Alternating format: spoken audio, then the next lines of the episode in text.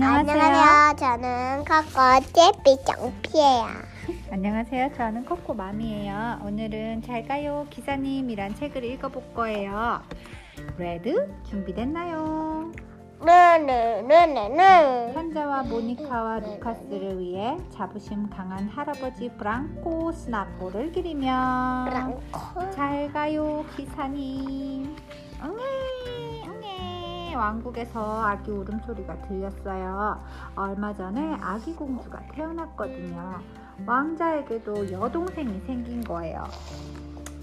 왕자는 모두들 왜 호들갑을 떠는지 알 수 없었어요.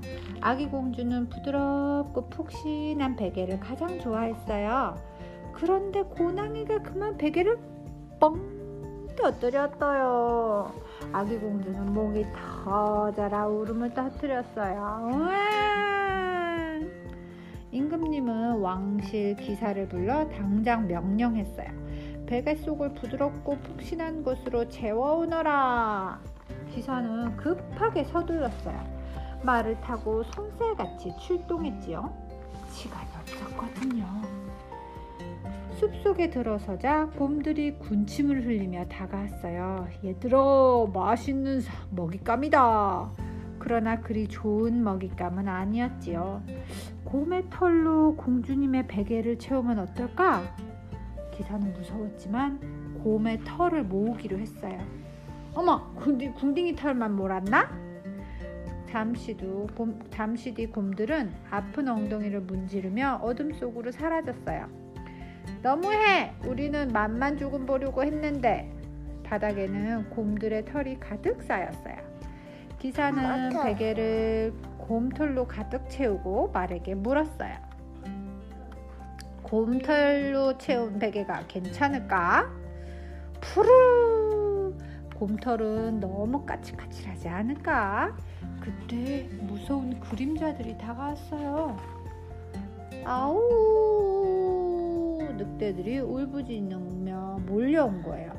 늑대들은 킁킁거리며 기사와 말에게 달려들었지요. 늑대도 털을 잔뜩 떨어뜨리고 도망쳤어요. 기사가 늑대 털로 베개를 다시 채웠어요. 공주님 베개에는 늑대 털이 더 좋겠지. 푸르르르. 그때였어요. 이 푸르르르는 말이 하는 소린가? 그때였어요. 올빼미 한 마리가 하늘에서 떨어져 기사 머리에 꽝 부딪혔어요. 기사가 어딘데? 아까 그 기사 여기 이 기사 꽁 부딪혔어요. 올빼미의 깃털이 사방으로 나붙게 흩어, 흩어졌어요. 바로 이거야. 깃털로 베개를 채우면 되겠어. 깜짝 놀란 올빼미가 말했어요. 깃털이 필요하면 나를 따라와. 보여줄 것이 있어. 그것은 바로 커다란 깃털나무야. 와. 기사는 겁먹은 말을 데리고 나무 위로 올라갔어요.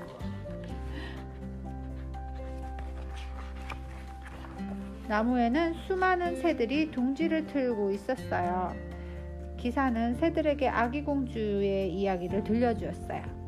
그러자 새들이 가장 부드러운 깃털 하나씩을 뽑아 배를, 베개를 가득 채워 주었어요. 기사와 말은 새들에게 작별 인사를 하고 용, 왕궁을 향해 전속력으로 달렸어요. 컴컴한 숲 속에서 적들과 싸우기도 하고 요리조리 피하다가 숲 밖으로 간신히 빠져나왔어요. 왕궁 사람들은 그동안 한숨도 잘 수 없었어요.